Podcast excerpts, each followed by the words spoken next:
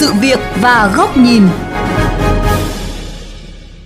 Thưa quý vị và các bạn, sau khi nút giao Hồ Linh Đàm lên vành đai 3 trên cao đi vào hoạt động, lối lên xuống này càng trở nên ùn tắc nghiêm trọng, mà một trong những nguyên nhân là do việc thiết kế kết nối thiếu khoa học. Nút đèn ngay dưới điểm lên xuống khiến dòng xe bị nghẽn. Tình trạng này cũng xảy ra với một số nút giao khác. Dù Hà Nội đã nhiều lần tốn kém nhiều kinh phí để tìm cách tổ chức lại giao thông, song gần như không được cải thiện. Nên xem xét trách nhiệm như thế nào trong các lỗi hạ tầng này, đó là nội dung chuyên mục Sự việc và góc nhìn ngày hôm nay.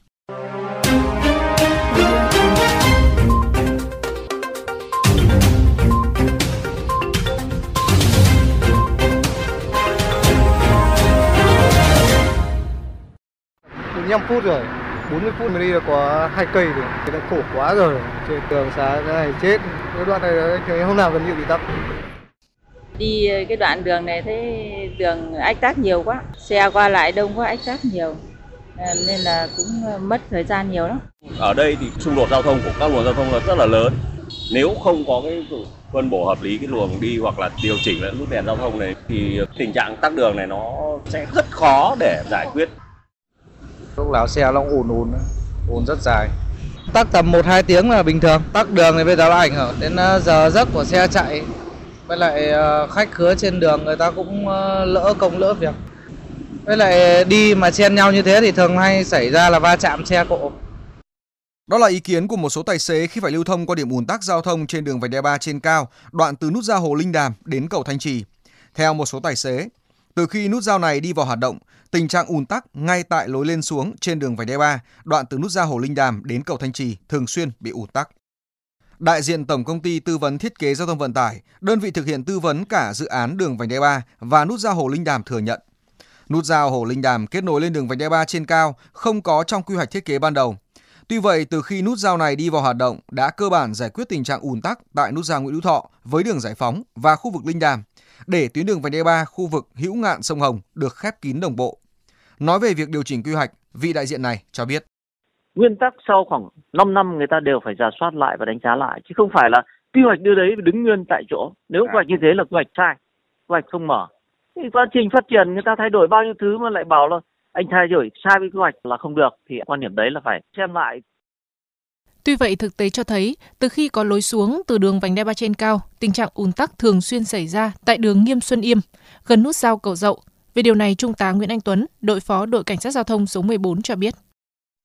Trước đấy thì là chưa có cầu cạn trên cao người ta chưa mở thì là lưu lượng phương tiện giao thông đi lại qua cái đoạn đường này nó bình thường. Nhưng mà sau khi có cầu cạn trên cao người ta vượt thông qua cái đường Linh Đàm thì lưu lượng đi qua đây là rất là đông cho nên là nó sẽ bị xung đột giao thông. Ông Nguyễn Ngọc Long, Phó Chủ tịch Hội Khoa học và Kỹ thuật Cầu đường Việt Nam cho rằng, đường vành đai ba trên cao bản chất là đường cao tốc đô thị và có những yêu cầu về khoảng cách nhất định về đường kết nối. Đặc biệt, những nút giao này phải được thiết kế lập thể, liên thông, không có xung đột với tuyến đường khác. Tuy vậy, các nút giao với đường vành đai ba trên cao hiện quá dày và việc tổ chức giao thông tại các nút này cũng không theo nguyên tắc không có giao cắt. Một số điểm kết nối từ vành đai ba xuống đường đô thị gặp ngay hệ thống đèn tín hiệu, gây ra tình trạng xung đột giao thông dẫn đến ùn tắc. Ông Nguyễn Ngọc Long cho rằng các giải pháp tháo gỡ của chính quyền thành phố cũng chỉ mang tính tình thế, không thể giải quyết được tình trạng này. Tức là mình cứ việc làm không đúng, sau khi làm không đúng ta lại tìm biện pháp tháo gỡ. Thế là suốt đời là mình cùng nhau tự nhiên gây ra chuyện khó, xong lại cùng nhau tháo gỡ.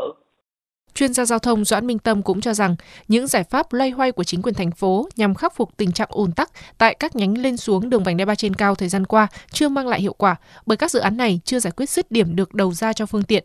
Điều này cũng tương tự tình trạng đang xảy ra tại nút giao ngã tư sở. Cái này cần phải ra soát gắn với quy hoạch và đường thoát sau khi xuống. Mới chỉ lo được cái đường trên thông thoáng nhưng một cái tại vị trí đầu vào và đầu lên thì cần phải có cái giải pháp đồng bộ.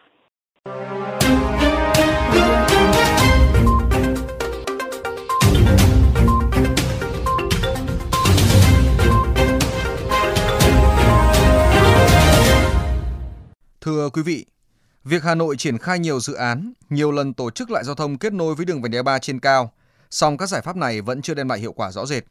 Tình trạng ùn tắc giao thông diễn ra thường xuyên tại các nhánh lên xuống đường vành đai 3 trên cao thời gian qua đã cho thấy điều đó.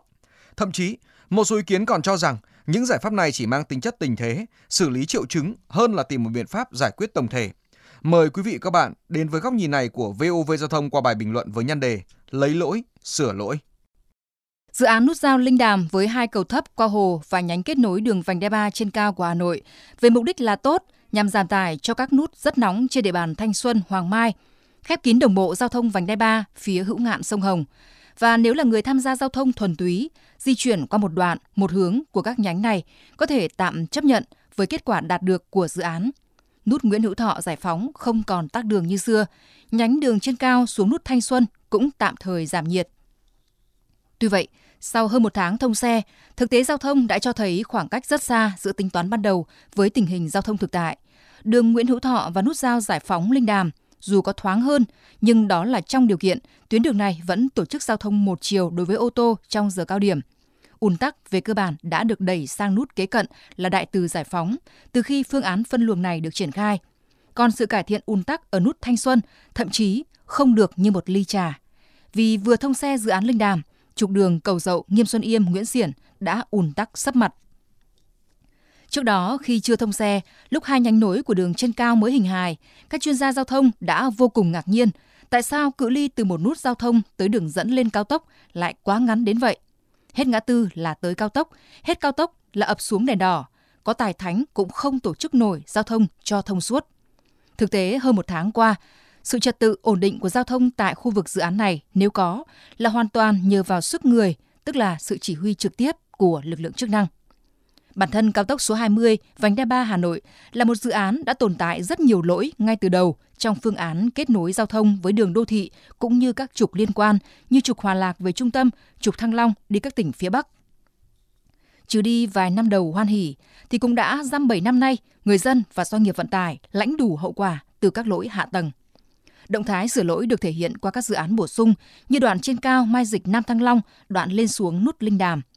Nhưng với sự lạ lùng của phương án thiết kế hạ tầng hoặc sự xê dịch quá nhiều của quy hoạch xây dựng hai bên các tuyến này, mà sửa xong lỗi lại trồng thêm lỗi. Thêm một nút giao, cao tốc đô thị số 20 trở về bản chất là một cầu vượt đô thị. Thêm một đoạn lồi lên ở đường Phạm Văn Đồng, nút Mai Dịch và Nam Thăng Long lại thấp thỏm un tắc khi mai mốt cầu Thăng Long sửa xong. Đó cũng là kịch bản không khó đoán với dự án vành đai 2 trên cao đoạn Vĩnh Tuy, ngã tư sở. Đồng vốn ngân sách do người dân đóng góp càng cần được chắt chiu trong điều kiện kinh tế còn khó khăn.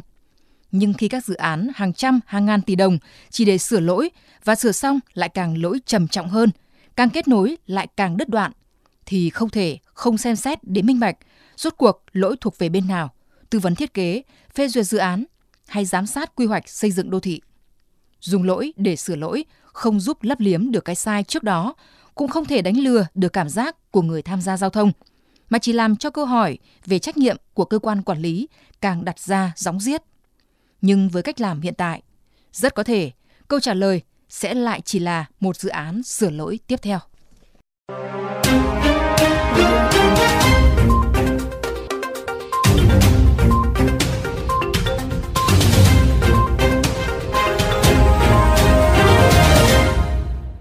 Đến đây, chuyên mục sự việc và góc nhìn với chủ đề Kết nối giao thông vành đai 3 Hà Nội càng sửa càng hỏng cũng xin được khép lại. Quý vị và các bạn có thể xem lại nội dung này trên vovgiao thông.vn, nghe qua ứng dụng Spotify, Apple Podcast trên iOS hoặc Google Podcast trên hệ điều hành Android. Cảm ơn quý vị các bạn đã chú ý lắng nghe.